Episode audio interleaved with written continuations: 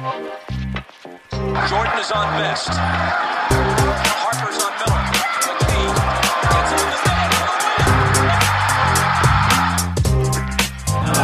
Has. Here's a long three by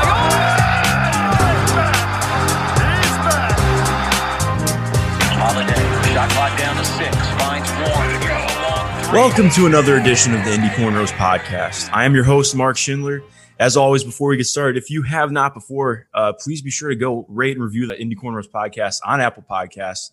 That really helps us out, grow this thing, get some more exposure. We're doing some great stuff. So uh, I'd love to hear what you think about it, what you uh, what you want to hear more of, what you maybe don't want to hear more of. Uh, always looking for feedback. Really excited to be joined again today by Mark Monteith. We're continuing our, our pod series, um, overviewing uh, some former Pacers players who, who had a really compelling, you know, narrative in, in Pacers history uh, through both their play, things that went on on and off court, and uh, just you know their their general aura as a player. Um, and today we have a really exciting group to cover. But first, I want to ask Mark, how are you doing today? And, and thanks for coming back. Oh, I'm doing great. And Mark, it's good to be with you. Look forward to it. Yeah, definitely. So I uh, I preeminently dubbed the, the podcast series Mark Squared uh, because I'm not great at titling things. So I figured that's a it's a good way to go to start off. Good enough. Makes sense. It- yeah, it, we, we make do. Um, that's the Indiana way. So today, instead of uh, instead of covering just one one player today, uh, we decided we're going to go with with two who kind of fit hand in hand a little bit in how they came to the team and um, not quite similarly in how they left. Um, but I think their era is pretty much defined by the two of them. Um, so today we're going to be talking about Ron Artest and Jermaine O'Neal. And there's a lot to dive into looking at these two players and their impact on the franchise and, and, and everything that went on while they were here. Um, I think it's it's kind of funny because we talked about Roy being uh, enigmatic um, in the last podcast, and I think you could you could definitely put enigmatic squared for for Ron and Jermaine. Um, when looking back at that duo, um, I- what's kind of like the first thoughts or, or, or word if you could describe the pair that comes to your mind? As the, as a pair, you mean as a pair together? Yeah, as a pair. Yeah. well, it was um, kind of oil and water, I suppose. Mhm. Uh, you know, Ron Artest at that point, you know, was he would admit today immature. Yeah. Uh, you know, I mean, obviously he's had mental health issues, so I guess it went on went beyond immaturity. Ron was a really nice guy. You know, I liked covering him. I don't think you would find anybody who worked for any of the teams that Ron played for that would tell you they didn't like him. You know, Mhm. day to day, he was a pleasant guy to be around. Um, but very emotional, temperamental, that kind of thing. Yeah. Um, and Jermaine O'Neal, in his own way, was immature as well. He kind of had leadership thrust upon him because he was the team's best player. He was the annual All Star, third in the MVP voting one year. So, you know, Reggie Miller was kind of bowing out gracefully, and they kind of tried to make Jermaine O'Neal be the leader. And while Jermaine's an intelligent guy and a mature guy in many ways, uh, as a locker room leader, that type of thing, he really wasn't prepared for that. And so it was kind of an uncomfortable mix there of your two best players not being on the same page. And frankly, I, I don't think anybody could have been on the same page with Ron Artest at that time. And while Jermaine O'Neal tried to kind of bring him into the fold and communicate with him, that kind of thing, he just wasn't equipped to do that. So it might have been a hopeless thing. Uh, neither of those guys are, are bad guys. They were certainly both all star talents, but it just wasn't going to work as a duo. And I think we know that, you know, the great teams, championship teams, you're going to have at least two all stars on that roster. And Artest and O'Neal were the Pacer guys. You know, they were talking about the defensive player of the year and uh, perennial all star. They were going to have to be the ones. And uh, it just was not working out to the level that it had to work out. Can't say it didn't work at all. They won 61 games one year, but it just wasn't working to the degree that it was going to have to for the Pacers to uh, really contend for a championship.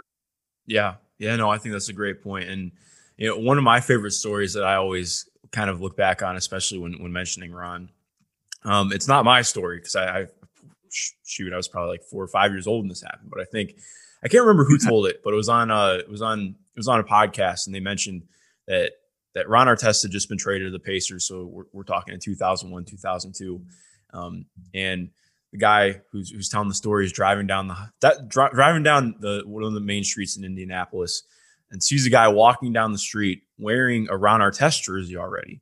And he's like, "Wow, this is really that's really early. You know, this, this trade happened like two or three days ago." Drives by the guy. He's like, "Wow, that's a really tall guy." And it, it's it was Ron Artest walking down the main street wearing his own jersey. And I think um, that, that's just kind of the guy that Ron was. I think I I, I totally agree. I, he's someone who um I'd love to talk with someday. Uh, in terms of I, I you know I, I've dealt with mental health stuff myself and some of the some similar ways. And uh, hearing the way that he talks about how he used to be and um, how he got to where he is now it's in some ways inspiring but also it's it, when you look back it's uh, it's very telling is the wrong word but i think like you mentioned with with dealing with immaturity i think you notice some of the stuff that he really struggled with and you're like in, in looking back that makes sense. Um, especially you know in, in going back and um, trying to see some of the stuff that happened. And obviously we'll dive into the biggest thing that happened for sure um, but yeah and, and, as far as Jermaine goes um, he's someone who's really interesting to see interviewed you know I, I think it's I've heard people call him boring before. I, I, don't really agree with that. I just think he's he's a pretty basketball focused guy, um, from what I've known. You know, he's he's not that he's not charismatic, but he's just he's there to play basketball. Um, at least that's the sense that I've kind of always gotten in, in seeing him interviewed. Yeah, Jermaine um, was a great person for the media. In fact, mm-hmm. you know, there's an award, the Magic Johnson Award, that the Professional Basketball Writers Association votes on every year for an elite NBA player who shows exceptional cooperation with the media. And I presented Jermaine with the trophy for that one year. Wow. He was a guy you could always go to after a game of practice who would speak eloquently about whatever was going on. Uh, I remember the first time I ever met Jermaine, the trade had been made in the summer of 2000. And uh, I'm in the field house uh, before training camp began, I guess. And I mm. just kind of ran into him in the hallway and I introduced myself. I'm the beat writer for the Star. And he just kind of launched into a speech practically. He talked for like five minutes. you know, wow. I didn't even ask him a question. That's incredible. Just, oh, I'm really happy to be here. And, and went on and on. So that was great. I mean, That's I really, really cool. I liked Jermaine. And uh, so, you know, he was when I say immature, I just mean only in terms of being a team leader and being yeah. able to rally a team, that type of thing. Jermaine was a guy who um, you know, whereas Reggie Miller was the first in the locker room for every game, Jermaine was basically the last. You know, for whatever reason, he liked to kind of roll in late. If the, if tip off was at seven ten, he'd get there at six. And he liked to take floor after his teammates. He'd kind of come out separately, which was never a good look. So the team mm-hmm. did not rally around him. He kind of separated himself. There was just too much ego there. Uh, I guess is the best way to put it but that doesn't mean he wasn't a nice guy. He didn't have good intentions. That's why I say he just wasn't equipped to be a team leader. You know, he didn't lead by example. And if you don't lead by example, when you speak up in the locker room, guys aren't going to rally behind you. Yeah. You know, Reggie Miller led by example. And he didn't like to say a lot. So, but when he did say something, guys backed him or they followed him. And that wasn't going to happen with Jermaine. And that's a reason why he couldn't really bring Artest into the fold any better because you know Ron worked harder in practice than Jermaine did. You know, and he, uh, even though he was volatile, might kick something or break something or whatever, um, the effort was always there. So if you if your so-called best player isn't giving the best effort or showing the most discipline and dedication, you're not going to fall in line behind him. So that was kind of the problem with Jermaine. Yeah, no, definitely. And so, kind of in looking at, at them both getting to Indiana, uh, they come, you know, two seasons apart. Jermaine, obviously, like you mentioned, in the 2000 off season, has his first year in 2000, 2001, starts every game but one. And Ron comes over in the 01, 02 season. Um, obviously, that team is coming off of the Isiah Thomas years. They're transitioning into to Rick Carlisle. Um, I believe in 02, 03 is Rick's first year. Um, what was that transition stage like? Because you're going from, like you mentioned, you're going from the, the team that made the finals in 2000. Um, and this is a very different team coming in with, you know, the young players of Artest and, and, and Jermaine and Reggie starting to take that backseat. Um, what was that like as as that new era is kind of ushered in? What was kind of like your general feeling of the team and, and where they were headed? Yeah, the transition really was pretty impressive because they never dropped out of the playoffs. Mm-hmm. Usually, mm-hmm. when you have a team that gets to the finals, like the 2000 Pacers did, and it's an older team, and you basically break it up. Rik Smits retires, Mark Jackson goes to Toronto as a free agent, uh, Dale Davis gets traded for Jermaine O'Neal. You're making a huge turnover here, and you're bringing in a new coach and they only fell back to a 500 level. They still made the playoffs. You know, they still made a little bit of noise in the playoffs. Uh, so it really was kind of rebuilding on the fly, and it was an impressive effort by Donnie Walsh to get that accomplished. So, you know, a lot of people, I guess, would remember the Isiah Thomas years as a bad period or whatever, or him as a failure as a coach. While I think he had his faults, I think with the Pacers, he was better than perhaps given credit for because they did make the playoffs. Mm-hmm. Uh, people tend to forget that in his third season, he was the coach of the All Star team, the Eastern Conference All Star team. Uh, the Pacers won their next three games after the All Star game that year, at which point they were 37 and 15. You know, they were rolling. They were 37 and 15. And then a lot of different things happened, and that season unraveled. He could have done some things better, I believe. Uh, but you had, you know, deaths in the family, you had injuries, mm-hmm. a lot of different things going on that caused that team to lose in the first round of the playoffs. And uh, when Larry Bird took over, and it wasn't that Larry Bird was hired to fire Isiah Thomas, I think he did want to make it work. But I think he then saw that it wasn't going to. They just those two guys just were not going to communicate on the same level very well. And then when Rick Carlisle became available, you know, Larry Bird made the decision to hire Rick Carlisle and let Isiah Thomas go. So it was awkward. Um, at first, Jermaine O'Neal was unhappy with that change. Uh, he was siding with Isiah. I was in Puerto Rico, where the World Games team was practicing on the day that Isiah Thomas got fired, and uh, mm. Jermaine went off on the Pacers.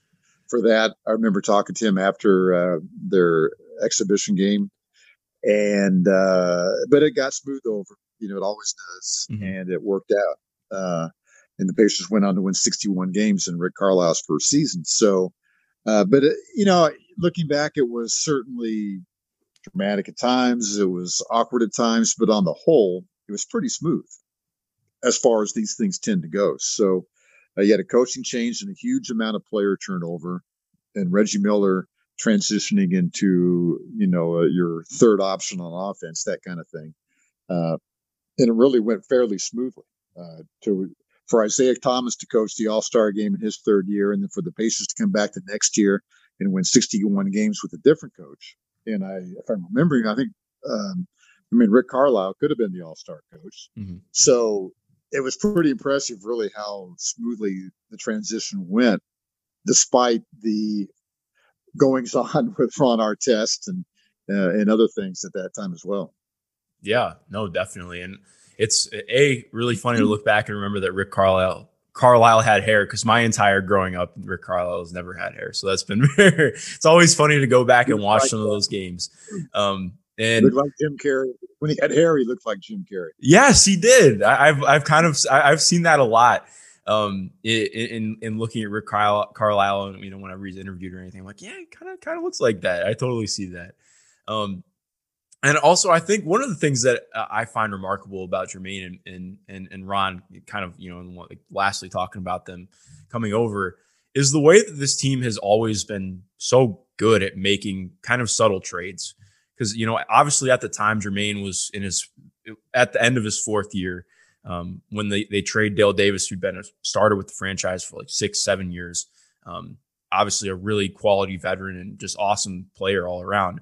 Um, and and you trade for kind of an unknown in, in Jermaine. He played 12 minutes per game in his fourth year. Obviously, still a young guy because he'd been drafted out of high school. I don't know what the sense was of that trade at the time, obviously, but um, I, w- what kind of was that when when you when you first heard about the trade? Like, what were your thoughts on on Jermaine coming over and, and the loss of Dale Davis? Yeah, it was interesting. That trade was made in August, late mm-hmm. August. Mm-hmm. Um, uh, in a I think it was discussed in June, you know, with Donnie Walsh um, and the Trailblazers. I thought it was a good trade because Dale Davis was a role player who was past his prime. Yeah. And I guess the reason I liked it was because I remember, you know, a game that the Pacers played in Portland um, before that trade was made. And this is why I thought it was a good deal for the Pacers. Uh, the coach of the Blazers, Mike Dunleavy, didn't want to play young guys. He wanted to win every game. Uh, he wasn't that confident in his job security, I guess, but he was under orders from ownership or management, at least, to play Jermaine O'Neal. You know, he's our first round draft pick. He's a teenager. We got to groom this guy. So he was playing Jermaine about six minutes per half. He'd bring him in uh, like in the second quarter, mm-hmm. and he'd play him some in the third quarter, maybe early fourth, and that was it. But I remember a Pacers game in Portland where he came off the bench. He blocked a shot, ran down to the other end, and took a lob pass for a dunk you know, and he did a few things real quickly, and then he was out of the game. And I remember thinking, God, what does this guy have to do to play? He just yeah. made a few good plays, and they're yanking him right away. And so Jermaine was frustrated. He was in Portland four seasons. He called it, you know, I went to the University of Portland because college. He played in uh, Portland and uh, didn't get a lot of minutes, but he got to practice every day against older guys, and he certainly benefited from that. So he was really excited to come to the Pacers. Some Pacer fans were unhappy because Dale Davis had been there a long time. He was a popular player, uh, a rugged player, mm-hmm. and they didn't know much about Jermaine O'Neal. So obviously, they were not going to be happy with the trade. But I, having seen O'Neal some, uh, thought it showed a lot of potential because he was going to do nothing but get better and Dale Davis obviously was on the downside of his career. So uh, I thought it was good, and it certainly turned out to be good. Yeah, yeah, definitely, and um, it, it's it's funny too because just looking, obviously, like we mentioned with John, with Donnie Walsh and, and, all the trades that happened, and that, that extends into Kevin Pritchard too. That's been so huge in building up the Pacers.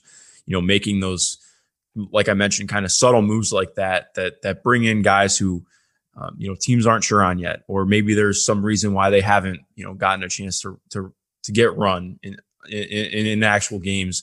And the Pacers find a way, find that small sliver of talent. Um, you know, I think one of the first things that I look at with Jermaine that that I do think will have to be a big talking point because we'd already mentioned it, uh, you know, after the last pod and talking about him. Um, the the idea of Jermaine uh, not playing center um, which is not just an idea. I mean, that's a true thing. He did not want to play center. Um, I, I, I, told you last time that you know I listened to a podcast that Sam Perkins was on, and you know they obviously played for a little bit because Sam Perkins was still on the team after uh, after Jermaine came over, and he, he talked about how how good of a player Jermaine was and loved playing with him, but it kind of always irked him that that Jermaine never wanted to play center. Um, so I'm I'm really interested to talk about this and get your thoughts on that because I have some I have some thoughts on it as well. Obviously, it's different because I uh, I'm coming from the era of not you know having watched every game, but in going back and watching and uh, trying to understand things from afar. Yeah, Jermaine. You know that when Jermaine came to the Pacers, the, the you still had a lot of low post centers, mm-hmm. classic centers. You know, Shaq was at his peak at that time, for example. And Jermaine did not want to go up head to head against Shaq and some of these other guys. He, Jermaine was six eleven, but he wasn't a real strong guy. He was agile. Yeah. Uh, he could step out a little bit as a mid-range guy. He just didn't want to bang. You know, Jermaine was not a physical player. He didn't like that part of the game. Uh, he wasn't built to play that way, so it's understandable. Now he was able to score on a lot of guys because of his just raw talent and agility. He could hit jump hooks with either hand, that kind of thing. Um, but I don't blame him for not wanting to be a center. Uh, and really, that's why the Pacers made the trade with Chicago that brought in Ron Artest. A lot of people think of that as a Ron Artest trade. That was a Brad Miller trade. The Pacers yeah. made that deal to get a center. Artest was basically a throw-in to the deal. The Bulls were getting tired of his antics, uh, and the Pacers were willing to take it on. Artest was near the end of his rookie contract, so the Pacers weren't making a huge commitment to him, uh, but they wanted Brad Miller.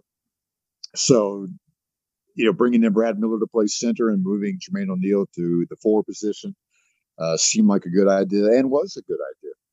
Uh, so there's no question that Jermaine wanted a different position. And, you know, when Jeff Foster was there, he could play it.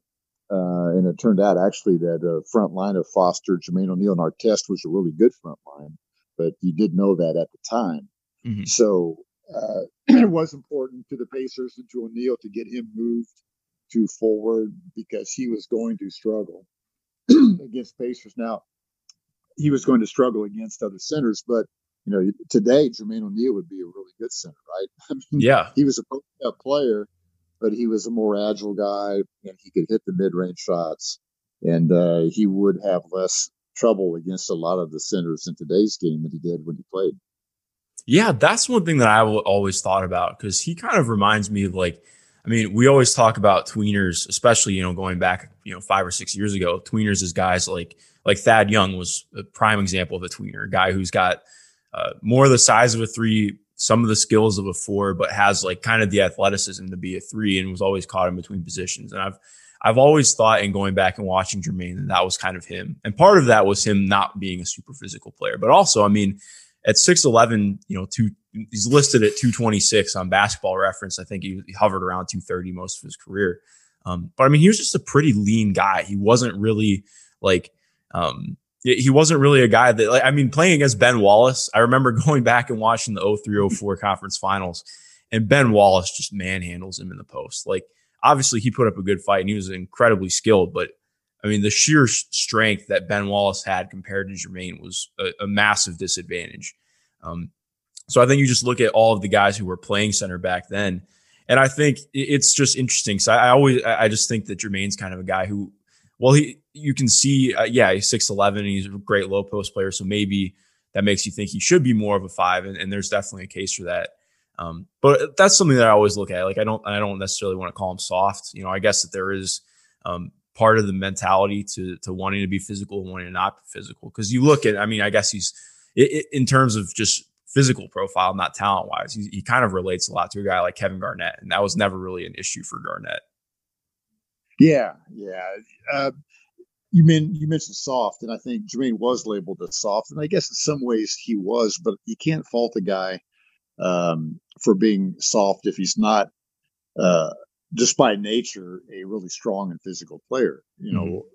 you if if you're the strongest guy in the game, it's real easy to be a physical player, right? If you're the guy getting beat up in a game, it's going to be difficult to do that. So I can understand uh, Jermaine's issue with that because he wasn't as strong as a lot of the centers that he had to go up against. And Jermaine, you know, by his nature, was not physically tough as far as a guy willing to play hurt.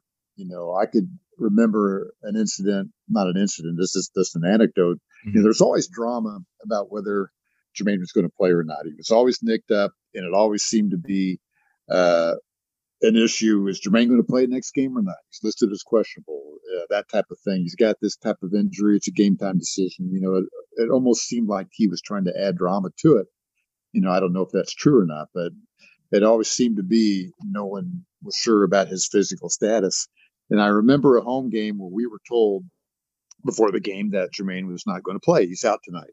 And then he played, and he played really well.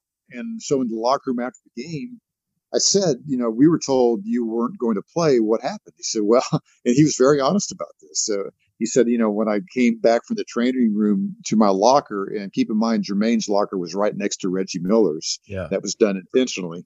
Um, you know, Jermaine said that you know, Reggie asked me if I was going to play, and when I said no, the look on his face uh, told me I should play. you, know, you, you know, I felt like embarrassed or whatever that I wasn't going to play. So he played, and he went out and played well, and that kind of told him, look, you can play hurt. You know, you don't have no one's hundred percent through the course of an NBA season. Uh, you can play if you're not feeling great. So uh, that was always just kind of the thing with Jermaine. You know, he I wouldn't say he missed a lot of games, but he certainly missed his share. And there was just always the feeling that he wasn't as tough as he needed to be. I mean, you can look at his time with the Pacers. His first year, he played 81 games, and then it dropped into the 70s, and then you get to 04, 05, he's only playing about half the season. And I know he did have injuries. I'm not saying he faked everything or wouldn't play at all when he was hurt, but mm-hmm. he never seemed to be able to take the pounding of an NBA season. And I think that was both a physical and a mental challenge for him. So he wound up having a long, you know, what, 17 seasons, I think he played. He bounced around a bunch of teams, uh, but he just couldn't stay healthy for a stretch of time. So Um, but I just remember that Reggie Miller story when he when he wound up playing when we were told he wouldn't, and that seemed to be kind of um, telling about what his mindset was, and that's tough for a team. You know, when your best player, your your all star, you're never sure if he's going to play, and he's not playing some nights, and he's playing other nights. You know, it, it's really difficult to build chemistry. It's really difficult for that guy to be a leader. Um, you know, Reggie Miller rarely missed a game, and he was just this skinny guy. So Yeah. uh, that was one of the things that caused a problem. And I think that was one of the things that weighed on Ron Artest's mind was that, you know, he's playing, you know, he's not sitting out with injuries and he's going at every practice, you know, really hard. Whereas Jermaine, I think, really didn't want to practice as hard as, you know, you really should, you know. And I remember Jermaine telling me once that, you know, Ron was having an impact on him in practice. You know, he played so hard in practice that Jermaine, you know, almost had no choice but to play harder. So, uh, you know, that was an, an indication of uh, Ron having some positive influence on Jermaine. But uh, that's one of the challenges that team had was that Jermaine was not always available and not leading by example in that department. Yeah, no, definitely. That that makes a lot of sense, and I think it, it, it it's a loose loose connection. But one thing I always try and draw in again, their their games aren't really that similar. And I think Jermaine's quite a bit more athletic, but just in terms of the um, the kind of ire they draw from Pacers fans in terms of the quote unquote soft mentality, I think you can draw a lot between Jermaine and Miles. Um, you know, I think that they, they're kind of similar. And like Miles is just not a super strong guy and also he has one of the the the, the sheer growth that he's he's uh, made as an athlete from when he was at Texas to now. Like I remember watching him run at his his combine when when he came out of Texas, and I was like, I don't know if this guy's ever going to be able to run on an NBA court. Um, and that's it's a little bit harsh, but that's honest. Like his his running running form was terrible, and he's been like a guy who, who he's always struggled with, you know, bigger centers and and dealing with with physicality. And I think that's just kind of how his body's built. So I think that that's one thing why I've always kind of been drawn to Jermaine in his game a little bit. Yeah, you know, there that is a valid comparison, and you know, we need to keep in mind that guys have personalities. You know, Exactly. not everybody is a, a warrior. You know, Jermaine O'Neal grew up kind of in the, I guess you'd say, the suburbs. He didn't grow up in the Mhm. inner city. His dad was never in his life. I don't believe he ever met his father. So he was raised by his mother and had an older brother. And they saw his basketball talent. And so everything was geared toward Jermaine playing basketball. He told me once he never even filled out a job application. He never had to work. His mom and brother said, you know, you take care of basketball. We'll we'll work and we'll, you know, support the family. You just worry about basketball because they saw his future. So he, in a way, obviously, if he'd grown in, grown up in Brooklyn or Detroit or something on mean streets, you know, if he could have survived that, he would have been a tougher player. Same thing with Miles Turner. Comes from a great family. Uh, parents are together in the suburbs. Uh, you know, he's what we should want players and people to be a really nice, sophisticated, intelligent person. But you can't always have it both ways. You can't ask a guy growing up in the suburbs where education is being emphasized and manners are being emphasized uh, to go out there and be a warrior every night. You know, so it's not in his bloodlines. It's not in his upbringing. Uh, you just can't expect it. I think Miles has become better at being more physical. He's kind of developed that habit. I remember, you know, what was it, a couple, three years ago, he told us that one of his teammates had told him he was playing soft. And that really seemed to inspire him. And you could see him playing more physically. I thought he played physically in this playoff series with Yeah. Miami this past season with Sabonis out. Miles averaged 10 rebounds a game. He played well. I thought he played physically. But that's a habit you kind of have to develop, and you could never fully develop it. You're not going to be Ben Wallace or Ron Artest, you know, if you're not the strongest guy in the game, and if you were raised in the suburbs uh, in a great family situation, that type of thing. So it's really unfair to expect a guy like a Jermaine O'Neal or Miles Turner to be an absolute warrior out there, you know, given their bloodlines and how they were raised. You know, you have to account for somebody's personality.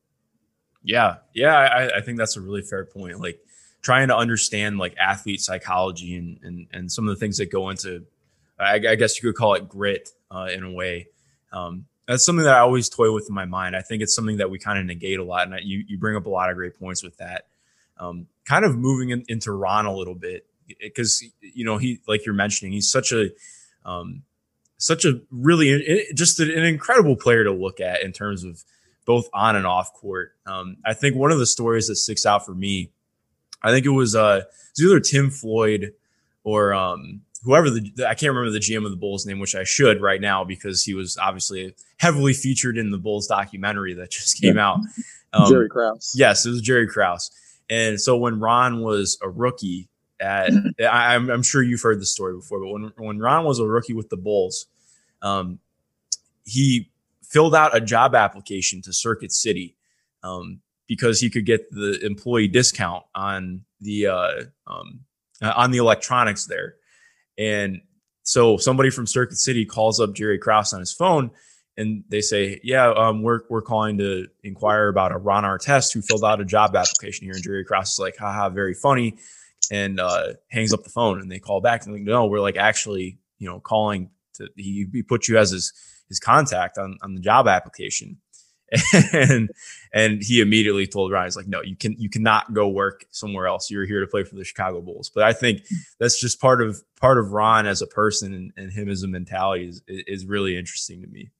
Yeah, you know, I was the first one to report that actually. Oh, um, really? I did not know that. That's, yeah, that's it, it, appeared first in, in the Star. Now, the reason I knew it, uh, Mark Boyle, the Pacers play-by-play announcer, mm-hmm uh, had a relationship with Fred Hoiberg, and Hoiberg's playing for the Bulls when yeah. Artest is a rookie. And they had had a conversation at some point where Fred told Mark that you wouldn't believe this, but Ron Artest filled out a job application for Circuit City. And so Boyle had told me that. So I went to Ron once after a game or after practice, and he said, "Yeah, yeah, I thought I could get a nice discount on some stuff, you know." So I put it in the Star, and then it kind of got out nationally. I mean, we used to have uh, before the internet really got going, the mm. NBA writers would have like conference calls. We'd either get on the phone for a conference call or we'd all send in notes to uh, a primary source that, where you could see every yeah. team's notes, so to speak. So I, you know, put that little anecdote in there and it got into a lot of newspapers around the country and kind of became a thing. So that is true. That tells you that Ron, number one, is a humble guy, I guess. Uh, you know, Ron not, did not have a big ego. You know, he was a regular guy but it also tells you he's really a little bit wacky because an NBA player can't be holding down a job at Circuit City. You know, it doesn't yeah. make any sense. So it tells you kind of both sides at, of Ron. Uh, not a big ego, nice guy. He probably would have enjoyed working at Circuit City and helping customers, but he probably wouldn't have been very dependable to show up on time every time, or you know, what hours could he have possibly worked? He's out of town half the time. But that was a great story. It's sometimes reported that he wanted to work at Best Buy, but you're right, it was a Circuit City, and um, it's one of the great Ron Artest stories. I that's so funny. I had no idea that it was you who put that out. That's that's that's actually kind of priceless that I just brought that up. But um, I always love looking back at that one. That's like uh, that's one of the stories I tell people when because I, I you know I'm I'm a complete basketball nerd. So it's all I talk about. And I remember anytime I talk to, to people who, who don't really know basketball, I bring up Ron Artest and bring up that story because he's one of my favorite players of all time. Um, and so, you know, looking at, at Ron and, and his work ethic and his mentality, you know, he, he's been really vocal, you know, over the last year, um, especially during quarantine. He's been on a, a lot more podcasts and, and everything than, than I'm accustomed to seeing him on. Um, and, and he's talked very openly about you know the struggles that he had when he was in Indiana and, and, and, trying to you know he obviously had a world of potential. I think it's it's interesting because you know I remember watching the Lakers um, when when he's there and, and, he wins the title with them, and obviously very good role player was really good with them. Uh, was 30 by that point. I had no idea how good Ron was when he was with the Pacers until I really went back over the last couple of years and, and I gathered and understood um, the player he was. Um, and and you know he's he's talked about um, like just the, the issues that he went through. Was that anything that you could really see um, just kind of being in practice or, or, being around games, kind of the, the, the battle he was kind of having with himself a little bit? Yeah, somewhat. You know, people used to like to say that oh, he's crazy, he's mentally ill. I never I had a hard time buying into that because my question was, well, what exactly does he have as far as mental illness? He wasn't manic depressive. He was the same guy every day. You know, in practice, Mm. he was almost always pleasant. Uh, he was volatile. He was temperamental. He would act out and kick something, or, or you know, he would behave immaturely. Um, you know, I know one year Reggie Miller bought bathrobes for all the players to wear around the locker room because you know the media's in there, women are Yeah. in there, so he bought bathrobes for everybody. And one time, I guess Ron took the practice court in his bathrobe. robe. He would do weird things like that that were disruptive and a nuisance to the team. But I, I just was having a hard time buying into mental illness. I decided he's he's immature, he is volatile, temperamental, but you know, so is Bob Knight, for example. So, you know, what exactly are we saying here? But he, you know, he was a distraction, but I thought he was worth the distraction because he was so good. You know, I remember his first year, that trade was made during the year. So I got to watch him uh, up close every game, and I became really impressed. You know, I remember thinking, you know, his contract was going to be up that year, and I remember thinking, man, you can't keep this guy. He's just too volatile. You never know what you're going to get. Uh, but then as I watched him more, I became convinced, yeah, he's worth whatever distractions he might be causing. He'll most likely mature and grow out of this. And he's just so good. I mean, you know, Larry Bird used to say he was one of the 10 or 12 best players in the league. And I agreed because he could play both ends. You know, he got to where he was averaging 18 points a game or more. You know, he shot too many three pointers and he wasn't a consistent three point shooter, but he could score in so many ways as a post up player, as a taking it to the hole. And he was such a good defender. Obviously, he was defensive player of the year one year. Uh, and I, he was so fun to watch defensively because he would intimidate guys. I mean, you could Yeah. tell guys were scared when he was guarding them. And uh, I could remember a game against the Knicks. Latrell Sprewell went 0 for 10 from the field with Artest guarding him, and he was like looking over his shoulder. Uh, you know, Ron had a knack for actually getting behind uh, a player, uh, but being right on his shoulder, being right behind him, and the guy would you know go for a shot and kind of be looking for him. So the, I remember games sitting there courtside, just shaking my head because he was dominating at both ends of the court. Thinking, God, this guy is good. You know, he, he's Yeah. scoring in all these ways and he's intimidating. He should have been a better rebounder than what he was given his strength, but he was still so good at both ends. So I can't be a hypocrite and say the Pacers were wrong for keeping him and working with him as long as they did because I had the same opinion after watching him. And Donnie Walsh had a really difficult decision to make uh, after Ron's first half season with the Pacers. You know, his contract was up, and they were going to have to, you know, commit to him or let him go. And again, you know, my initial thought was let him go, but uh, I came around on that one, and and you know they gave him a six-year, forty million dollar contract. And Donnie told Ron, says, "Look, you know, you're a really good player, and you're getting better.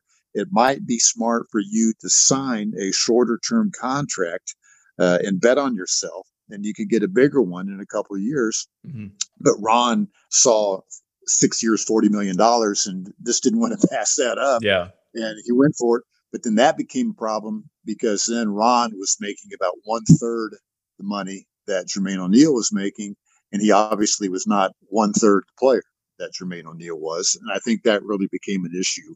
You know, back to what we were talking before, Jermaine's not playing hurt. He's not the practice player Ron was. Uh, you know, Ron is every bit as good a player as Jermaine was, and his salary was not nearly what Jermaine's was. But that's Ron's fault. You know, he was warned, he was given the opportunity, you know, to sign a shorter term contract.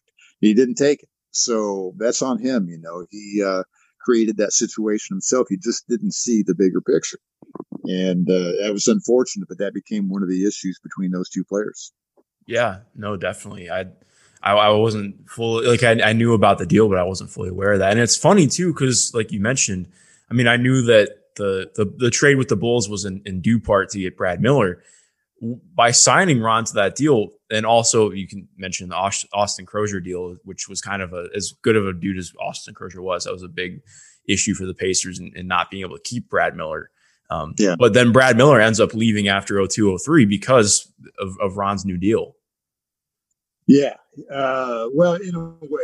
I mean, that was one of Donnie Walsh's rare miscalculations. Mm-hmm. Uh, he thought he had it figured out. He had also given contracts to Jonathan Bender and Al Harrington. Yeah. Uh, they were fairly generous and they were kind of forward looking contracts, assuming those guys would continue to develop and get better. You know, Bender only had really one healthy season with the Pacers where he played more than 70 games. And he was coming off of that season, so there was hope that he was over his injury issues. So, you know, Donnie thought he had about 60 million reserved, you know, to give to Brad Miller. And then the whole negotiations just blew up and he yeah. these incredible offers from not only Sacramento, I think I want to say Utah gave a huge offer and the Pacers just couldn't match it. They would yeah. have gone way too far into luxury tax. So that was unfortunate. But I would add that, yeah, they lost Brad Miller, but, you know, then next year they start Jeff Foster at mm-hmm. center and win 61 games without Brad Miller. And you can make a good argument that their chemistry along that front line was actually better with Foster in the middle than it was Brad Miller because that gave more of the offense to O'Neal and Artest. If you had Brad Miller averaging in double figures, which he would have and should have, that takes shots away from Artest and O'Neal and that might have been frustrating to them. And and and and uh, Foster was a better rebounder than Brad, a better defender, and not as much a score. I thought that actually improved the chemistry along that front line. So uh, it kind of worked out anyway. But you could also, I understand, make a good argument that that team is better with Brad Miller, and certainly the intention was to keep Brad Miller. I know Jermaine loved having Brad Miller there because Brad, you know, was a seven footer, and Brad could take a pounding. He was the physical player. Uh, so the, the, chemistry with those two was good, but I thought it was kind of good for Artest to have Jeff Foster there instead of Brad Miller in the middle. Even though the you know, I mean, Ron and Brad got along together just fine. It wasn't that, but their styles of play were kind of conflicting. I thought so. Uh, it wound up working out at least that one year really nicely for the Pacers when they won 61 games. But uh, certainly they did want to keep uh, Brad Miller but uh, it just couldn't work out financially. Uh, and I remember, you know, Brad when when uh, it came apparent that he was going to sign another contract that the Pacers could not match it. Brad, Brad told Donnie, like, God, this is just going crazy. you know, I mean, this, this is nuts. You know, he couldn't believe himself the offers yeah. that he got. So that's you see that in the NBA sometimes where a player is in demand and there aren't any other players out there like him, and he becomes overvalued. Uh, as, as an example, I expect it to happen this free agent period with Fred VanVleet in Toronto. Oh, yes, definitely. He's, he's one of the rare, he's maybe the only free agent point guard out there who is capable of being a starter. He's probably going to get overpaid and uh, good for him. But this is what happens in the marketplace when there are four or five teams wanting what you can do, bidding against one another. Somebody's going to overpay you. And that's what happened to Brad Miller that summer.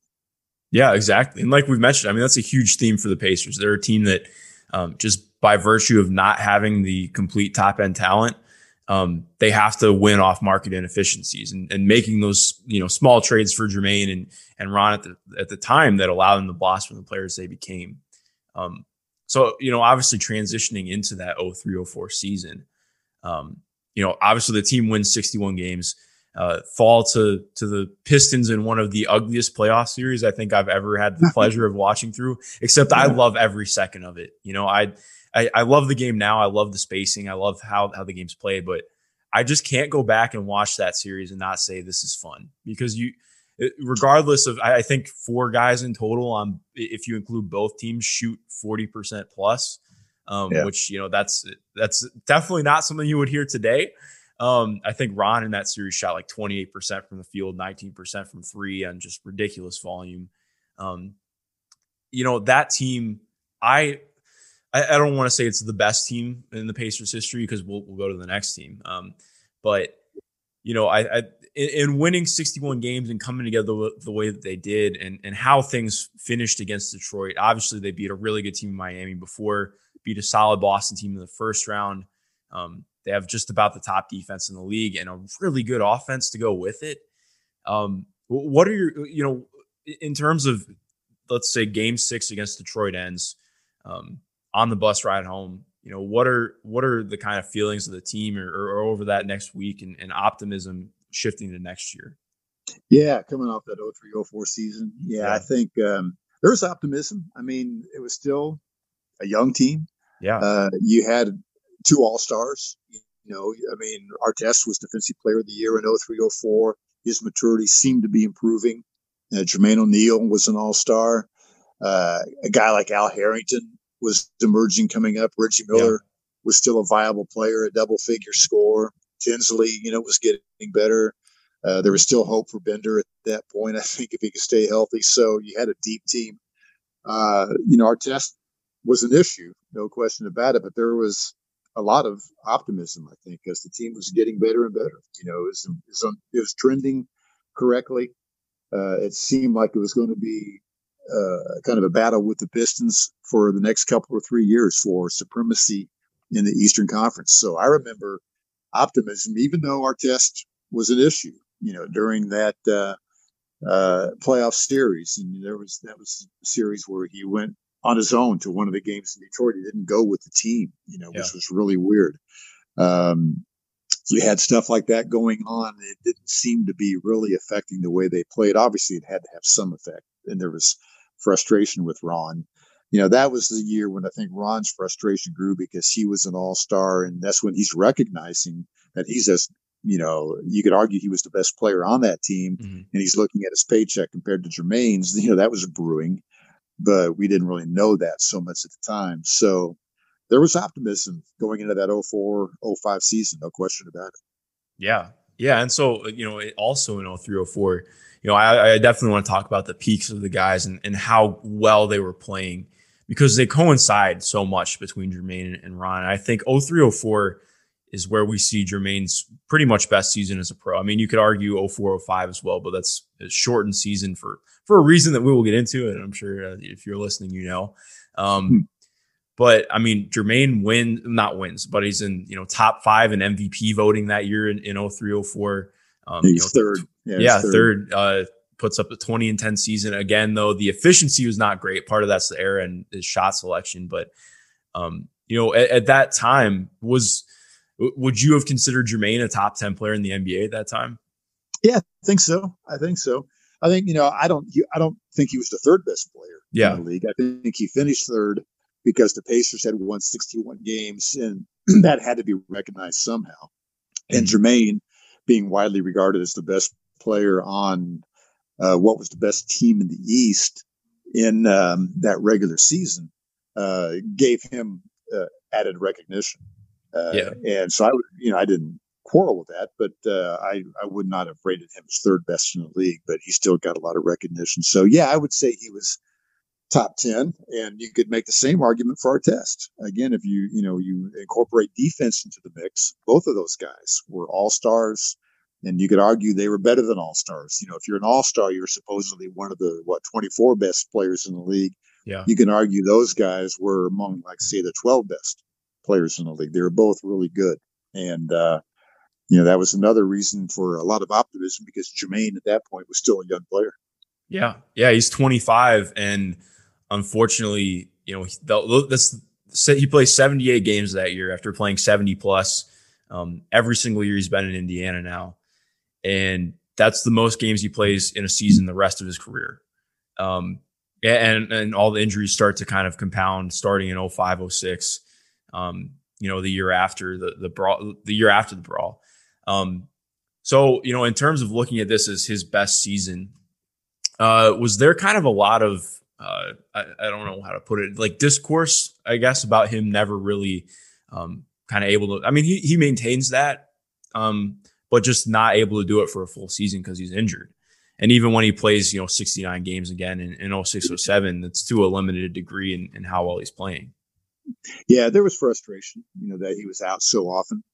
Um, and I never, it's hard to weigh in on that because you never know what a guy's experiencing or Yeah. what he's feeling as a player. You can't blame a guy for being injured.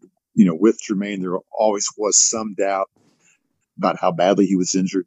Mhm. You know, that anecdote I gave you before, you know, gave uh, an argument that he wasn't playing hurt like a lot of guys do. But I, I don't know, you know, in any particular situation or any particular season, you know, it's not up to me to determine whether he should have been playing or not. Yeah. But there was always frustration when your best player uh, is missing a lot of games, and fans at some point get frustrated with players who are missing games. You know that happened with Derrick McKey; he was genuinely injured, um, and at some point, people will kind of turn on you and think that you're soft or whatever, don't want to play. You know, we saw that with Bender as well, and people will start assuming the worst that either don't want to play or just too soft. And that isn't necessarily the case. So that did become a factor for Jermaine, and it became a factor in him getting traded. You know, really, uh, Larry Bird, as the team president by that point, when that when that trade was made, could tell Jermaine's on the downside here. He's physically not able to play a full season. You know, we got to move in a different direction. By that time, Jermaine wanted out, and uh, that's why he got traded to Toronto. But um, you know, that's just one of the that happens with a lot of guys where they get older, they start getting hurt, and uh, people get frustrated with that or tired of that, and uh, you wind up getting traded in that case. Yeah, yeah, definitely. Um, so you know, after kind of looking at Jermaine's, you know, real peak and pinnacle as a player, you you you start the 0405 season. Obviously, the team signs Stephen Jackson or trades for Stephen Jackson, I, I should say. Um, and I I always look at this team and it's easy to just look on paper, but I think in watching them play too, I always come back to this team as the most talented Pacers team of all time. Just in terms of raw talent on the roster, I think it's hard to disagree with how good this team was. Um, and, and, you're starting that year in, in, the first seven games of the season. Ron is putting up. Granted, again, it's in, in seven games, but at the same time, Ron just takes a massive leap as an individual scorer, um, as a passer too. I mean, he's 25 points, six rebounds, three assists, two, two steals and a block, shooting almost 50, 40, 90. Yeah. Like again, I have to mention seven games, but it, it, it, shows that he's starting to ascend as a player even more. He's 25. Um, with uh, again, like I mentioned, only seven games, but what was that kind of feeling with him starting the year like that, where the team was going in that that first seven games, and um, just general feelings about that team.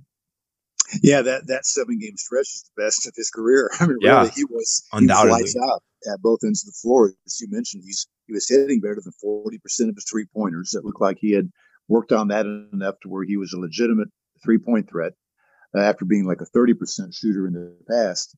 Um, yeah, I remember the season opener that year. They're at Cleveland, and this is, I think, LeBron's second year in the league, yeah. if I'm remembering right. Yeah, it is. And the Pacers won that game in double overtime, and that was the game Jermaine did not play. Okay, right away, Jermaine's out with an injury, mm-hmm. um, and Artest was going to sit out as well, but Artest uh, got examined by the Cleveland team doctor in the locker room before the game and was kind of given approval to play. And I think Ron was turned on by the fact Jermaine was not playing. This kind of made him a bigger focal point of the offense. So yeah. Ron, at the last minute, it seemed like jumped into the game and played and played great. And that was one of those games I referenced earlier where I'm sitting there courtside, just kind of shaking my head about how well he's playing. Mm-hmm. And uh, he outplayed LeBron. Now, again, LeBron's in his second year. He wasn't the player he is today, and in no way was Ron, you know, better at any point than um, than LeBron James. But that night, he was the better player. It was a thoroughly impressive game for the Pacers to beat Cleveland at Cleveland uh, without Jermaine O'Neal. And uh, that really seemed to bode well. And the Pacers won their first four games that year, three of them on the road. They, for whatever reason, uh, had a horrible game against the Clippers, excuse me, against the Clippers, where they just got dominated, played terribly.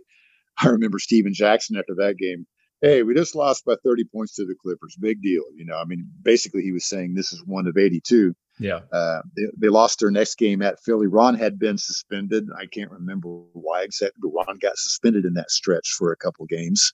Um, he missed that Clippers game. Uh, Ron came back and played at Philly, and the Pacers lost that one in overtime.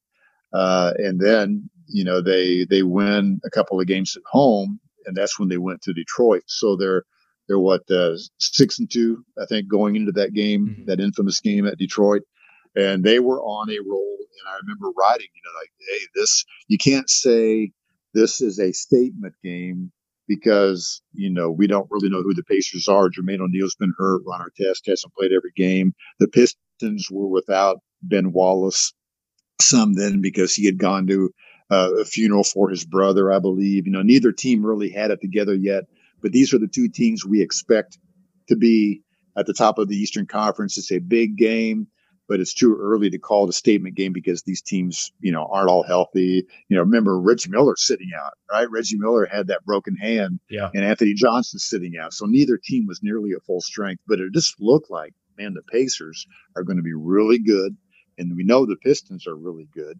So this is going to be quite a game and uh, quite a season. Yeah, no, definitely. I, I think in watching both teams and you looking at what Detroit does for the next couple of years, I mean, it's hard to argue that from 0304 until probably about 2009, they're the most consistent team in the Eastern Conference, winning you know 50 plus games every year. They make the Eastern Conference Finals six straight years. Um, and, and you kind of look at what the Pacers were doing as well, and they had an even younger group than than the Pistons had that that could have been together it's it's kind of interesting to kind of converse those two teams and, and the directions they took from this.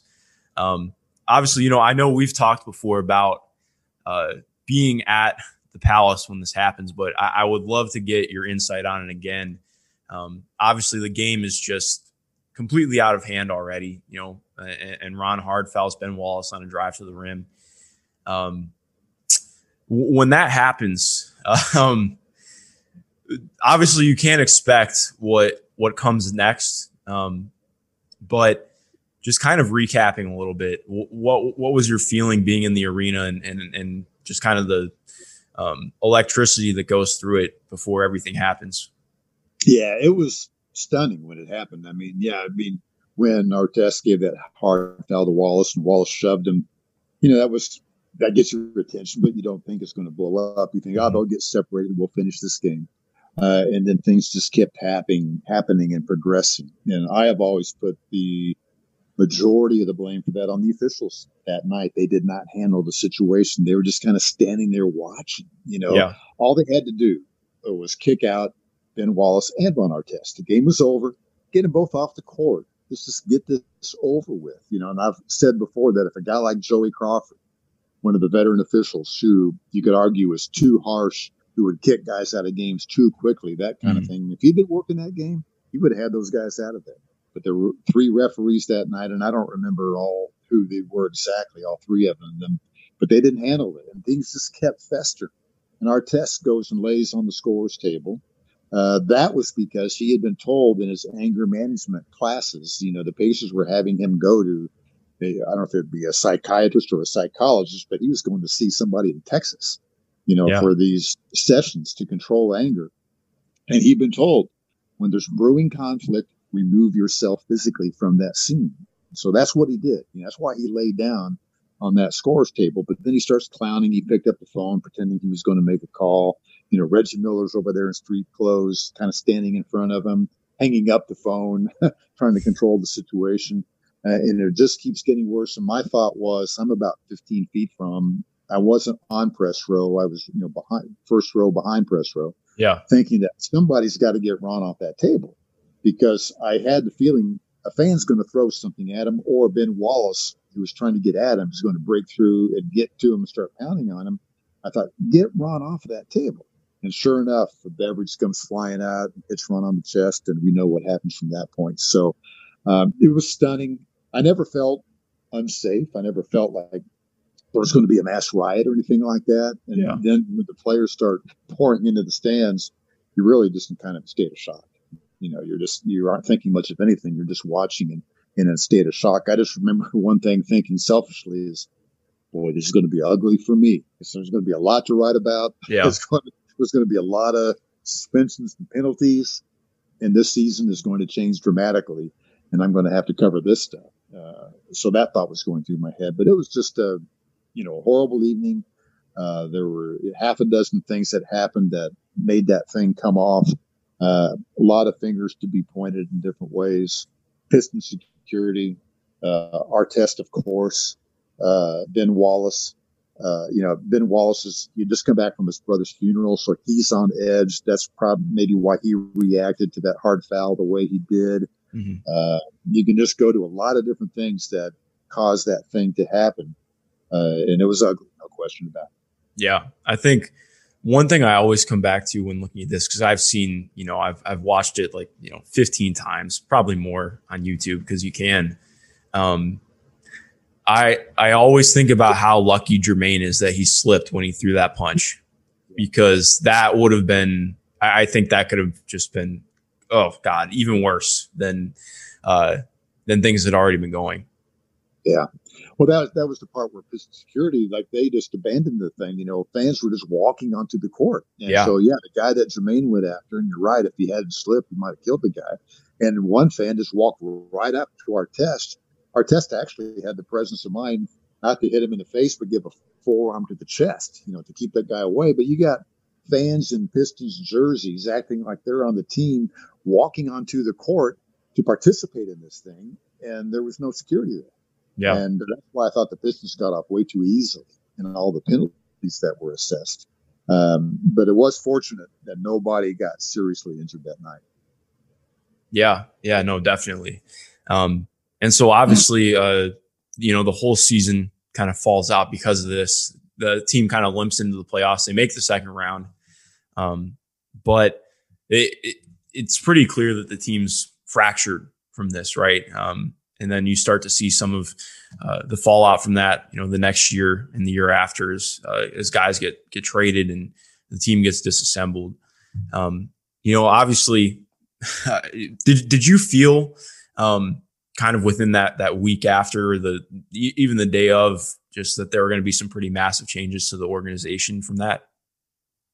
Well, not necessarily to the organization. You know, I wasn't going to assume this is the end necessarily. Uh, I was surprised by Stern's penalty of our Yeah. test, you know, suspended for the rest of the year. I remember talking to Bird uh, about this later, and he said when uh, it first happened, he thought Artest would be suspended for about 15 games because he had experience during his playing career. He said Kevin McHale once went up to a heckling fan in the front row of a game and wrapped his hands around the fan's neck.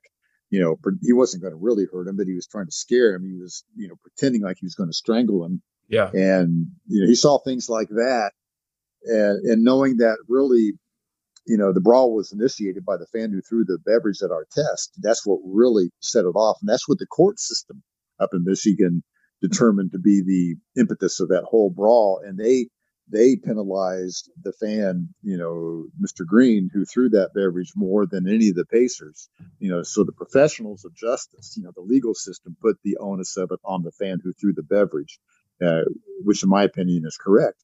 So Bird's thinking that, hey, look, you know, a fan started it, and Ron should not have gone in the stands, but you know, you, know, Vernon Maxwell went into the stands after a heckling fan and uh, was suspended for 15 games. yeah, So Bird thought I might be wrong on Maxwell's suspension, but it was something like that, maybe less than 15, probably.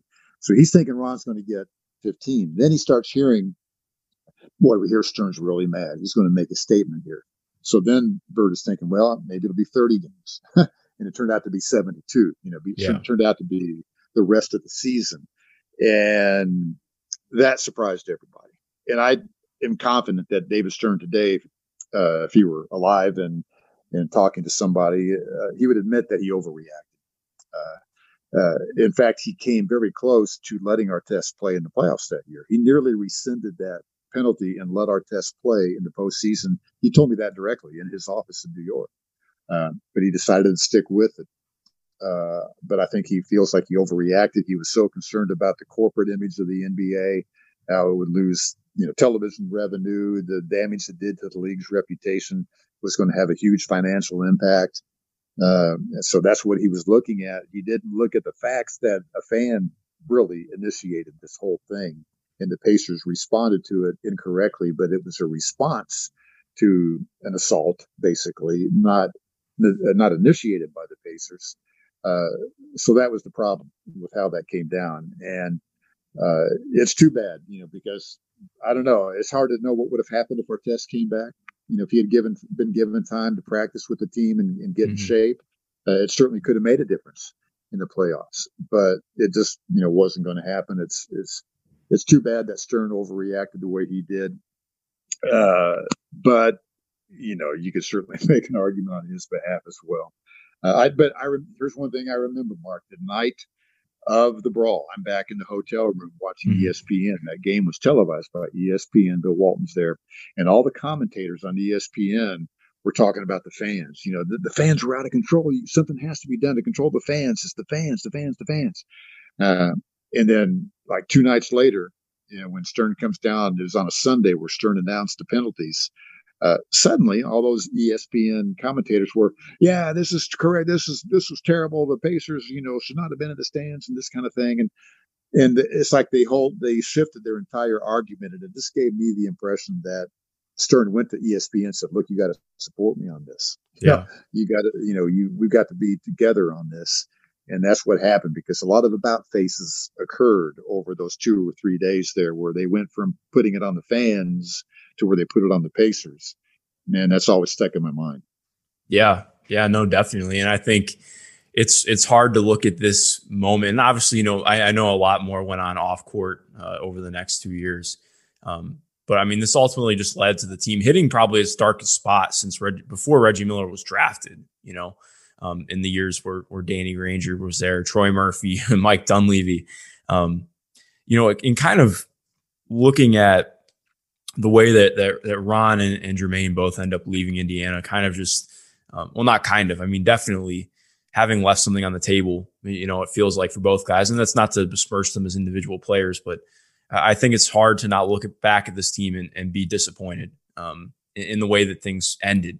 Um, and I, I'm sure, I, I believe Rick Carlisle said that in an interview before, uh, if I'm not mistaken. And um, I I know Ron has, has, has talked out openly about how he's up, upset with himself for how things went down. Um, you know, in uh, obviously, I think you look at the, the way that both those guys left and were traded, and and you can't really argue for either of them because again, with Jermaine the injuries, Ron I think is a little bit murkier. You know, with him, he he played well the next year. He was starting to play well in the first. I think he played 16 games before he gets traded in 04, 05. I mean, in 05, 06 uh, for Peja Stojakovic. You know, when that deal happened, what was kind of the general sense of uh, of how that deal went down and did you think it was mainly did you feel like it was mainly because you know just because of the image around ron and, and the organization kind of trying to shift things back a little bit Yeah, well, that trade was kind of as is like the brawl itself, I think, in that uh, it was a confluence of factors. You know, yeah you're right. Artest got off to a good start. He seemed to be, you know, redeemed. I mean, he was apologetic. He was, you know, trying to behave. He was averaging about 20 points a game. Uh, Pacers got off to a decent start, but he got frustrated. It could almost be pinned to a specific moment. Uh, his trade request that came out of the blue. He was injured.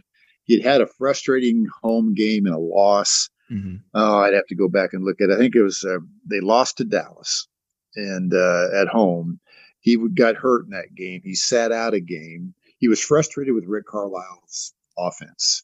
Now, he'll tell you now that he pretty well thrived in that offense, but he was frustrated by Rick Carlisle's offense, which frustrated a lot of players um, at that time. Is very structured. I called it paint by numbers. The way he approached it, there wasn't a lot of um, freedom in it. yeah But so Artest is frustrated. He's injured. He's at practice on a Saturday morning. He's not going to play in the next game, but he's there at practice, getting up shots and so forth. And Mike Wells from the Star was at that shoot around the morning of a game. And uh, Artest just kind of out of nowhere starts saying, Yeah, I want to be traded. I could see myself playing here. I could see myself playing there. And so Wells talks to him, and Artest puts up a trade request saying, Yeah, I'm a distraction to that. This team is really best, I think, for everybody if I move on, this kind of thing. And you could argue he was correct in saying that. Yeah. But, you know, so this story gets out. I mean, and actually, what a lot of people don't know is, you know, Mike Wells is doing this story and, you know, he contacts Donnie Walsh for comment. So Walsh has wind of it. Walsh talks to Artest and kind of talks him off the ledge. Says, Ron, you know, pull this back. You know, this is going to work out. You'll get healthy. You know, let's work on this. So Ron did back off. You know, he was going to rescind the trade request publicly. But Bob Kravitz, the Star's columnist at the time, you know, ripped into Artest in the Sunday morning paper. Uh, he'd been highly critical of Ron throughout, not saying it was never deserved, but that was the approach Bob had taken. Mm-hmm. And he writes another column on a Sunday morning. Got to get get him out of here. We're done. You know this kind of thing, and that kind of fired up Artest again. He goes on uh, television, local television, that Sunday evening, ironically with Chris Denari, the current play-by-play television mm-hmm. voice. At that time, Chris was with was with Channel 59, the Fox affiliate, and you know publicly puts out his trade request again and at that point it could not be walked back. So donnie had to trade him. Uh, it was it had gone too far. His teammates were done with ron. So donnie in my opinion to his credit didn't panic didn't give ron away. You know kravitz is saying trade him for a bag of balls or whatever. You know donnie held on and actually got a good trade you know getting stojakovic for him but it took a while Mm-hmm. And uh, so, in that regard, it kind of worked out, at least for that season. But it was a fluky thing, just like the brawl. It was a fluky thing where if uh, if Artest isn't injured, or if Mike Wells doesn't go to shoot around that morning, or if you know Kravitz's column doesn't fire Artest up again, um, that, that, trade request is never made. you know, who, something else might have happened later in the year. Who knows? But that was also a fluky moment that had a big impact. Yeah, yeah, no, definitely. It's it's kind of odd to look and think about what that team could have could have been if if they continue on the path they're on, you know, and they they're able to just kind of shed that image. Um, but again, that didn't happen. Um, so I think, kind of in closing, you know, obviously it's going to be a long closing thing, but um, you know, looking at both Jermaine and Ron's legacy in Indiana, um, and kind of what's behind and, and their their impact on uh, on the, on the organizations on the Pacers um, and their time there. You know how how how how should we look back at them and, and, and see you know or, or talk about their careers here? Well, that's one of the all-time what could have been stories. You know, yeah. so much more could have been accomplished than was. And they've both talked about that. You know, they both could find a lot of things to handle differently, particularly Artest. You know, I'm not blaming Jermaine for the mm brawl or you know for the things Artest did to get himself in trouble and the frustrations he caused. But uh, they both, you know, had they been a little older and more mature, could have handled things better. Artest in particular realizes that. You know, it was interesting to me that when the Lakers won that championship with Artest, that he actually he wasn't invited into the post game press conference. He just went in and sat down and he brought up the Pacers. He said, you know, I blew such an opportunity there. He's mentioning Jeff Foster, mm-hmm. you know, and he's apologizing basically to the Pacers. I've written articles with Artest when he would come back to the field house when he was a member of the Lakers, and it was the same type of story, you know, and Artest, when he came back, would make a point of going up and seeing Donnie Walsh and Larry Bird after the Lakers would have their game day shoot around. And um, you know, he maintained – you know, a, good relationship with the organization. And I give Walsh and Bird credit for uh, as much damage as Artest calls to the franchise. You know, they did not, they were kind of understanding of his personal issue, you know, and uh, forgiving, I guess you would say, of him. I thought that showed something on their part. Mm-hmm. Uh, so it just could have been such a great thing if Artest had been more mature or just you know, Ron had a very difficult upbringing. There's a genetic element there. Uh, he grew up in Queensbridge in a horrible situation where, you know, bullets were flying. Uh, there's a whole lot of things going on that explain why Artest became what he was. But he's obviously grown a lot since then. He played about 16 years in the NBA, which nobody would have predicted. Uh, hell, the Lakers brought him back at the end of his career to be a mentor to younger yeah. guys. So it just was wrong time, wrong place. Two guys who were supremely talented. Pacers had a team that could have won a championship, but things happen. If the brawl doesn't happen, for example, if certain injuries don't happen, who knows what might have happened? It was just bad luck, bad timing. Uh, you know, a couple of guys who could have been a little more mature, that kind of thing. Uh, it's just a what might have been story, and we, see a lot of those in sports. You know, yeah, uh, those definitely. kind of things happen, and uh, that was the case with the Pacers. It's very unfortunate for the fans that it didn't work out better. Very unfortunate for Reggie Miller not to have another title run, uh, but that's what happened. Yeah, no, I, I agree. It's um, I, I think one of the main reasons I really wanted to do this is because the Pacers were just at such an interesting point now um, in, in, where their roster's at, and obviously they have some similar um, off-court things that are, are, are brewing a little bit. Um, and you know, it's just what what is the team going to do to to be a little bit uh, to to end up more than just a what might have been. You know, I think that's that's that's why I really think about this stuff a lot. You, it, it's fun to look back at history for the things that went well, but I think we learn more by looking at the things that went wrong. Um, you know, I think some of the most informative biographies I've ever read are from people who failed a lot, because um, you can learn a lot from people who did things the wrong way. Because oftentimes they know more than people who did things the right way in, in, in a lot of ways. You know, I think you you learn a lot more through failure than you do through um, through winning. At least in my experiences so far. Sure. Yeah. Um, and I think also just as a as a last shout out to everyone about Ron. Um, in, in, growing up in Queensbridge, I am a huge '90s hip hop head, and if uh, if you guys like rap at all, um, Ron actually does the intro for a Nas song uh, off of uh, Queensbridge Finest. It's a it's an album from a bunch of New York hip hop artists uh, in the late '90s. I think it was 98 or 99 because it's Ron's rookie year. He does it. It's like right after coming out of St. John's, he's on it. So go check go check that song out if you want to hear Ron when he's like just he sounds like he definitely sounds like he's about 19 years old too. So um, that that's a great throwback. Um, hey, let, let me say this about Ron too, related to that. You know, back in when he was with the Pacers, the early 2000s, the hip thing within the league was to have your own recording studio and try to produce some records. You know, I remember Jermaine O'Neal had a recording studio mm-hmm. somewhere. Jonathan Bender had a recording studio somewhere. Ron was the guy who actually put out product. He yeah. organized, he had a, a, girl group, like three women. I forget what they were called at the moment. They actually sang the national anthem at a Pacer game one night. Um, and, you know, Ron was the one who had the, who would push things through and make something happen. It wasn't just a dream or whatever, he Ron would make things happen. You know, for better or worse, Ron made things happen. So he had um, he put out product. You know, he put out his own recordings. Uh, I'm sure you could find some on YouTube or whatever. And I'm not enough of a connoisseur of rap to judge them. I mean, obviously he's not 50 Cent or one of these guys, but he was doing his thing and he was putting out product and he was completing things. Uh, and Ron also is the guy. You know, I went to his house a couple of times in Indianapolis, he was in the Zionsville suburb. Mm-hmm. And he had a kid from uh, Queensbridge living with him who was a guy who was viewed as having potential out there, but he was in a dangerous area and he was in danger of getting in trouble.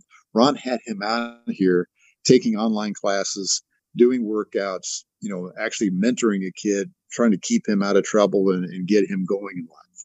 You know, Ron would do things like that and uh, he was always a good-hearted guy who wanted to help people. Uh, and you know, he wasn't just all talk. A lot of guys will talk about wanting to do this and that. They might give money to this or that.